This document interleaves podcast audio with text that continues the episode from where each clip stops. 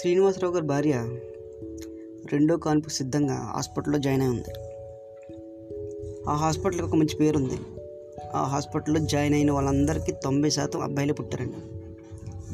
ఆ నమ్మకంతోనే శ్రీనివాసరావు గారు తన భార్యని అదే హాస్పిటల్లో జాయిన్ చేశారు. శ్రీనివాసరావు గారు అత్తయ్య గారు ఎవరైతే ఉన్నారో ఆమె హాస్పిటల్ బయట ఉన్న వినాయకుడికి నమస్కారం చేస్తుంది. దేవుడా ఈసారి అయినా అబ్బాయి పుట్టేట్టు చూడు అని. పాప మా తల్లికి తెలియదు తొమ్మిది నెలల ముందే డిసైడ్ అయిపోయిన విషయాన్ని వినాయకుడు కూడా మార్చలేడని శ్రీనివాసరావు హాల్ మొత్తం హడావిడిగా తిరుగుతున్నాడు టెన్షన్తో. ఏమవుతుందా అని. ఆపరేషన్ అయింది. కబురు రానే వచ్చింది. ఈసారి కూడా అమ్మాయి అని. శ్రీనివాసరావు గారు మనసంతా అదోలా అయిపోయింది. ఇంకా నాకు వారసుడు లేడా అని బెంగ మాత్రం మొదలైంది. ఆ బెంగతో తన భార్యను చూసేందుకు లోపలికి కూడా వెళ్ళలేదు. బంధువులంతా వచ్చారు. ఆడపిల్ల మహాలక్ష్మి అంటూ పొగిడారు. బిల్లు కట్టే టైం దగ్గర పడింది. డాక్టర్ లోపలికి పిలిచింది. కంగ్రాచులేషన్స్ అండి. మా హాస్పిటల్లో అమ్మాయి పుట్టడం చాలా అరుదు. అదృష్టం మీకే దక్కింది అని అభినందనలు తెలియజేసింది. కానీ ఆ డాక్టర్ గమనించింది. శ్రీనివాసరావు గారికి అమ్మాయి పుట్టడంలో అంత ఆనందం లేదని ఆమెకు అర్థమైంది. అంత బాధగా ఉన్నారు ఏంటండి అని అడిగింది. నాకు వారసు కావాలనిపించిందండి. మొదటి కాంట్లో పుట్టిన బిడ్డ చనిపోయింది. ఈసారి కూడా అమ్మాయి. నాకు వారసుడు లేదని బెంగ అయితే ఉండిపోయింది. నా భార్య మీద ఇష్టం కూడా చచ్చిపోయింది. నాకు వారసుడు ఇవ్వలేకపోయినందుకు అని ధైర్యంగా చెప్పాడు. ఆ డాక్టర్ ఇలా రిప్లై ఇచ్చింది. ఈ హాస్పిటల్కు మంచి పేరుందండి. నా చేత కాన్పు వేయించుకున్న వాళ్ళందరికీ ఆరోగ్యకరంతో పుట్టిన బిడ్డలే పుట్టారు ఐదు వందలకు పైగా ఆపరేషన్లు చేశాను. ఏ ఒక్క ఆపరేషన్ ఫెయిల్ అవ్వలేదు. ఏ ఆడపిల్ల బాధపడుతూ ఇంటికి వెళ్ళలేదు.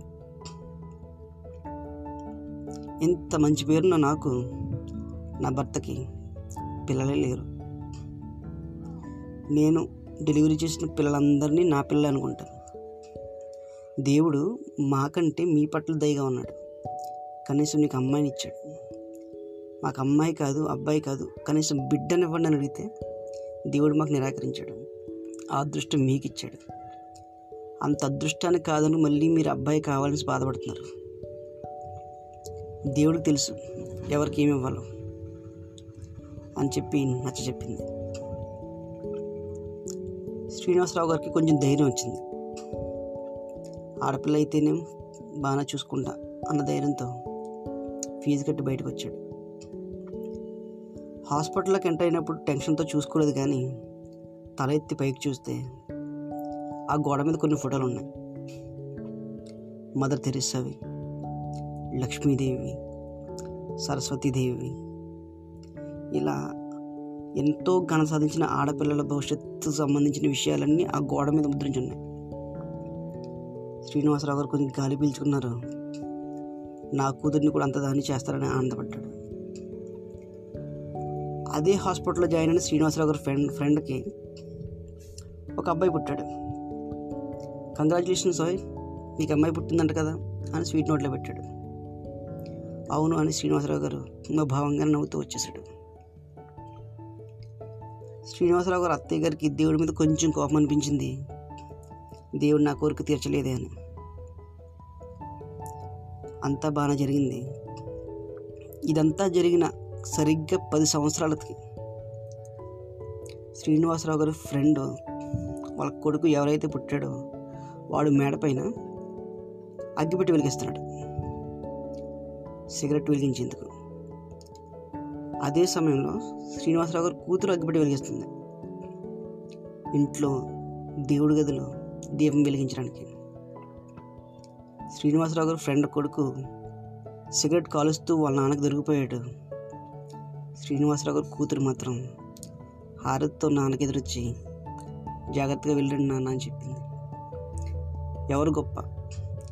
సిగరెట్ కాలుస్తూ దొరికిన శ్రీనివాసరావు గారు ఫ్రెండ్ కొడుక తండ్రికి ఎదురొచ్చి హారతి ఇచ్చిన కూతురు. అమ్మాయి అయినా అబ్బాయి అయినా everyone is equal gender మారినంత మాత్రాన జీవితాలు ఏం మారిపోవు happy world daughters day bye